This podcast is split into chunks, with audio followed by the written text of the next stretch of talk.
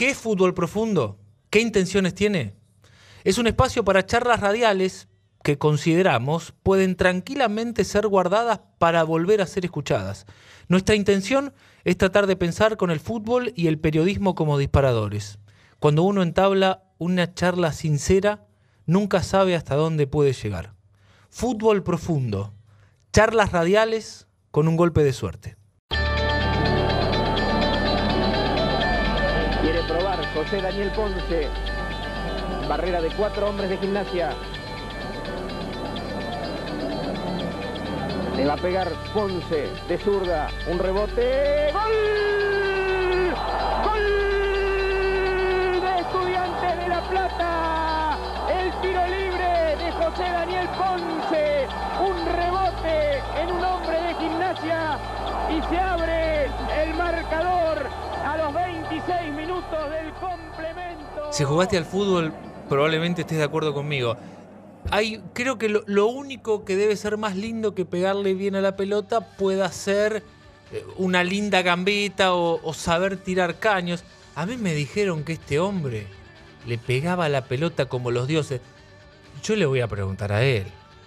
Bocha Ponce, ¿cómo le va? ¿Usted le pegaba tan bien a la pelota como dicen? Hola, ¿qué tal? Un gusto poder saludarlos.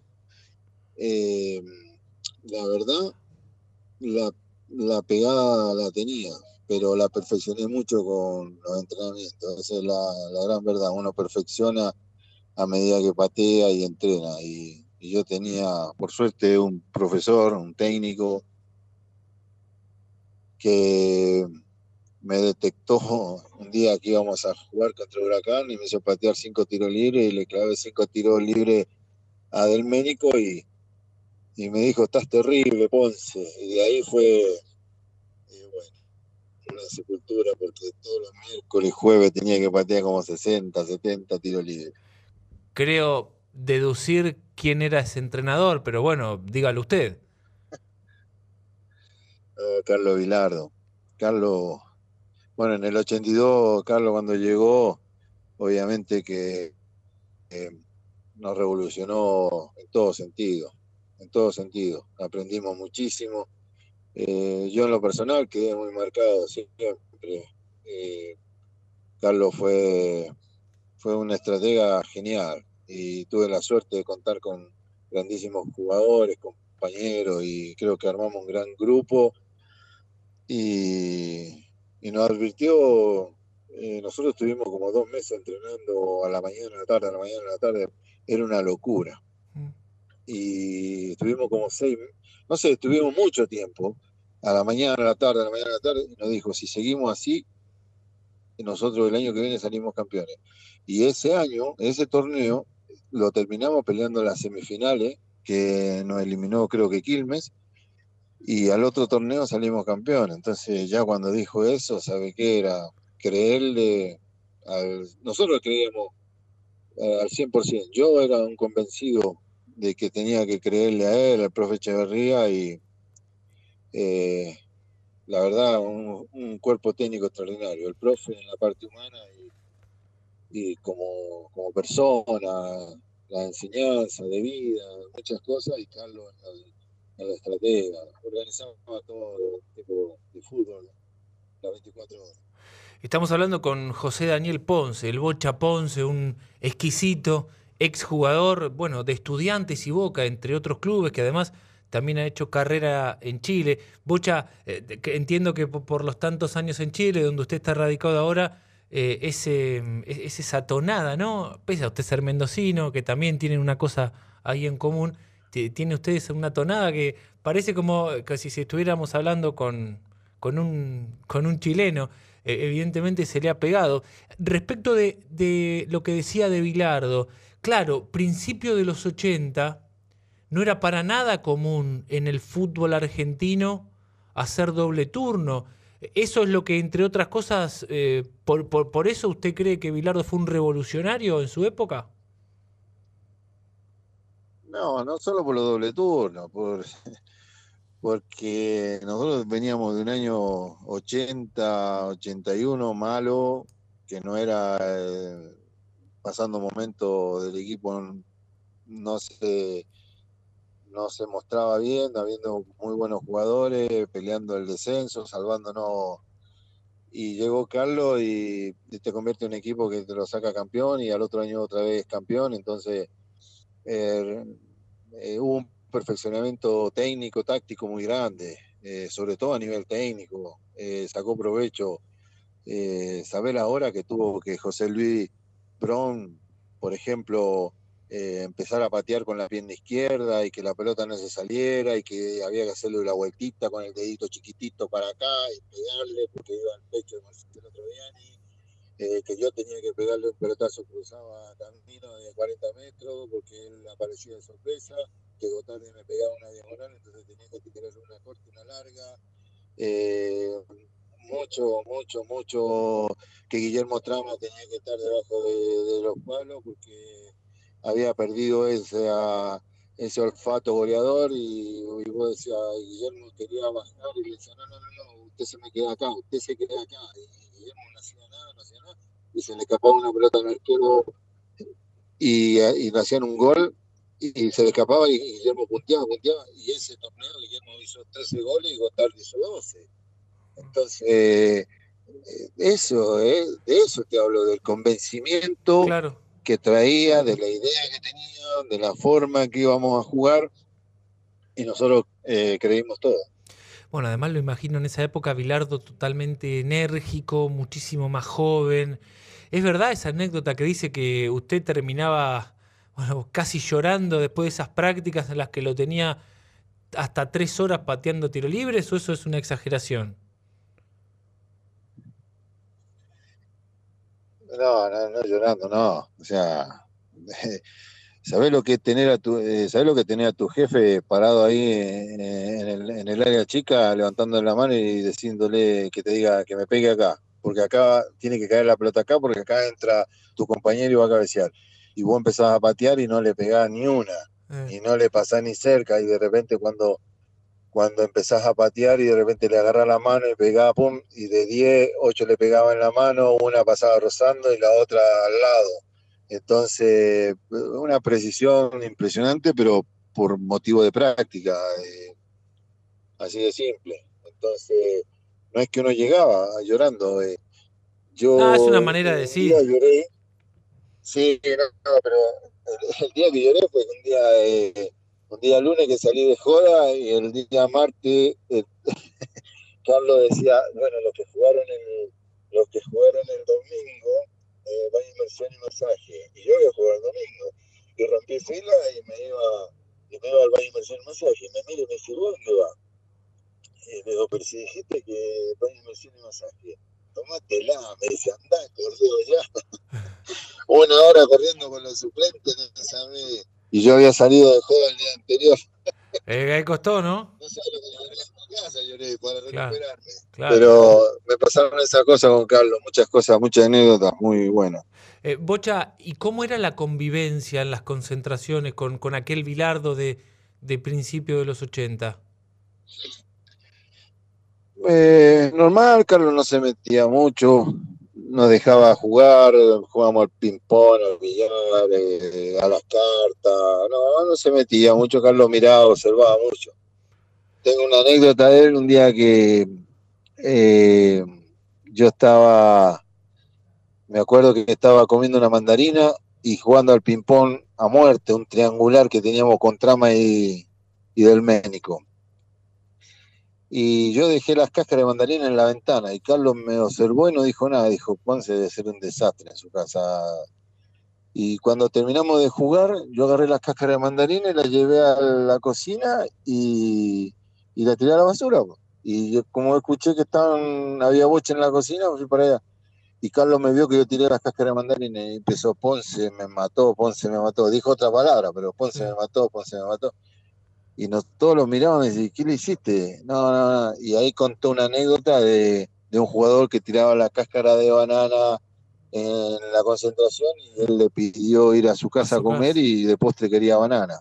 Y hizo lo mismo, lo mismo que hacía el jugador, me acuerdo, en, en la concentración, él se lo empezó a hacer en su casa. Y el pibe le dijo, Carlos, ¿usted está loco? No, pues si vos haces lo mismo allá donde nosotros estamos concentrados, donde nosotros vivimos, ah. pienso que vos vives de esa manera. Y le dio una lección, pero se tomó la molestia de seguirlo y de prepararlo. Entonces eran puras enseñanzas, puras enseñanzas, hermano, puras enseñanzas. Te puedo hablar un montón. Eh, Bocha, mucho se habla de aquel mediocampo que tenía a, Miguel Russo como volante central, pero que bueno, después tenía 3-10, que eran usted, Sabela y Troviani. Y mm, el otro día, hace unos días entrevistamos a mm, el Tano Facini, que nos decía que una vez le preguntó a Miguel cómo, cómo era para él, si era muy sacrificado en aquel momento tener que, que correr para recuperar la pelota, y dice que Russo lo sorprendió en la respuesta porque le dijo, si la tenían siempre estos tres, yo no la tenía que recuperar nunca. ¿Ustedes se divertían jugando a la pelota? Sí, o sea, eh, la verdad, eh, yo tendría que haberlo gozado mucho más. Eh, no lo gocé tanto, salvo un partido que me acuerdo que nos juntamos los tres cerca de la platea de uno y la empezamos a tocar entre los tres y la gente se venía abajo, la platea de uno, pero eh, no lo disfruté tanto. Ahora que ha pasado el tiempo y la gente se expresa de todo lo que vio por nosotros. Yo el otro día vi un gol que Alejandro me hace un pase a mí, yo la piso de espalda y se la doy de taco y él hace un gol en la cancha de estudiantes. No me, no me acordaba de ese gol. Y lo vi, en, un gol por ahí en el Facebook, no sé. Pero la verdad que eh, Marcelo llegaba al vestuario y me decía, larga la pelota. Y yo le decía, ¿qué me dice a mí? Decirle a este otro que la tiene atada, la larga con olor a pata, eh, decía yo Alejandro. Porque la, tenía siempre y, yo jugaba 20 minutos y llegaba, viste, cuando vos llegás y sin falta el segundo tiempo y ya había terminado el partido. No, me quedaba con esas ganas de jugar. De seguir jugando, claro. Eh, sí, de seguir jugando porque era poca la participación y Marcelo siempre fue muy directo, muy y me decía, larga la pelota, larga la pelota. Yo me reía, le decía, ¿qué me decía a mí? Decía a este que la tiene atada. ¿Y quién era el mejor de los tres? muy bien, nos reíamos mucho. ¿Quién era el mejor de los tres, Bocha? ¿El mejor? El mejor de ustedes tres. Eh, no, yo Alejandro me saco el sombrero. ¿Ah, Alejandro, un tipo la tenía atada, eh, muy rápido mentalmente, eh, mentalmente muy inteligente yo supe, supe interpretarlo y por suerte saber cuándo tenía la lectura del juego, cuándo la tenía que hacer. Y Marcelito también, Marcelo. Eh, yo creo que los tres tenemos distintas eh, características, pero, pero sí eh, jugar juntos. Mm. a veces jugar puede jugar cualquiera. Lo importante es leer el, el partido, la, lectura del juego, lo, que necesitan en su momento. Y creo que eso lo supimos interpretar bien entre los tres. ¿no? Bocha, ¿usted le veía dotes a Sabela para imaginar que iba a ser lo que finalmente fue como entrenador? Y sobre todo, más allá de lo que, de, lo que ha sido como entrenador en estudiantes y en la selección, lo que significa Sabela casi como profesor del fútbol para el fútbol argentino. Mira, Alejandro, Alejandro eh, desde que llegó siempre fue, lo que te dije yo, un tipo muy pensante, muy educado, muy preparado. Eh, y hablaba, nos hablaban algunas palabras que tiraba él, que realmente nosotros que estábamos, éramos más pibes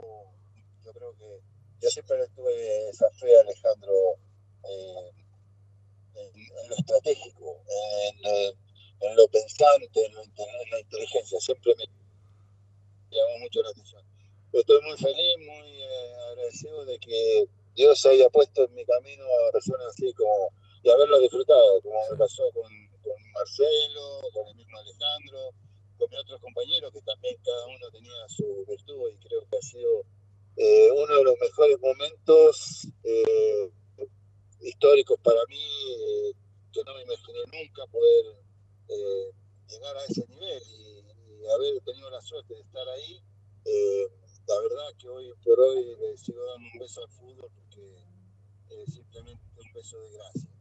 Así es. Bocha, bueno, eh, Godoy Cruz en sus inicios, campeón con estudiantes, Boca y San Lorenzo, clubes grandes, jugó en Colombia, jugó en Francia. Pero ¿qué significó el fútbol chileno en su carrera? Eh, venir a Chile eh, fue darle...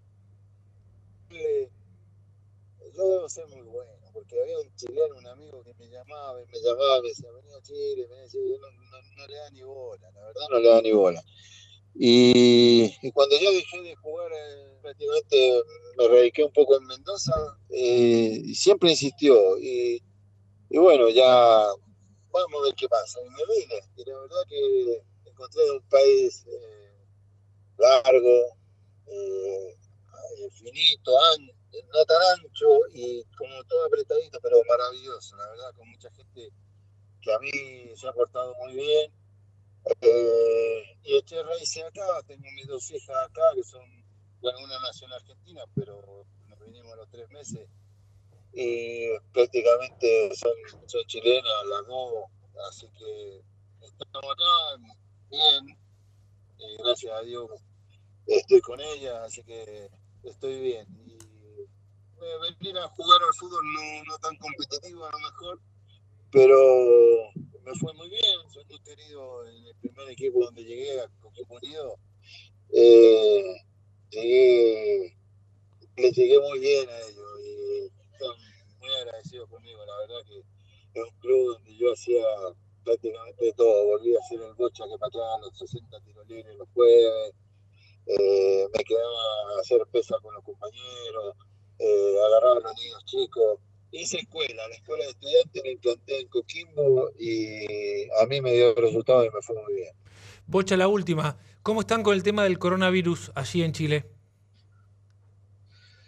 Bueno, eh, todo el mundo eh, encerrado. La verdad, siguen habiendo algunos cabecitas negras que, que dan mucho jugo y cada vez están acordonando más, pero están poniendo eh, mucho énfasis en, cerrar, se están todos autocuartelando y no dejando pasar a nadie más para otro lado para tratar de retener. Está pegando muy fuerte. Eh, bueno, yo en estos momentos estoy trabajando en la minería, recién bajo el lunes, pero me tengo que ir a encerrar. donde yo vivo, eh, ya el Gran Concepción está cerrado. Antes era la zona mía del barrio, la comuna mía, ahora ya es el Gran Concepción. Por un lado habla bien de que eh, algunos sectores están mejorando, en el otro están tomando una precaución para que no, como es semana larga, eh, que no salgan y pero está difícil, está muy delicado para todos. Bocha, gracias por su tiempo. Un abrazo y cuídese. Bueno, un abrazo para ustedes también, muchas gracias por acordarse de mí y por sobre todas las cosas cuidarse, eh, que la gente se cuide porque en realidad no sabemos, es, delicado, pero si tomamos las medidas necesarias podemos ayudar. Un abrazo grande, gracias. Eh. Abrazo grande. José Daniel Ponce.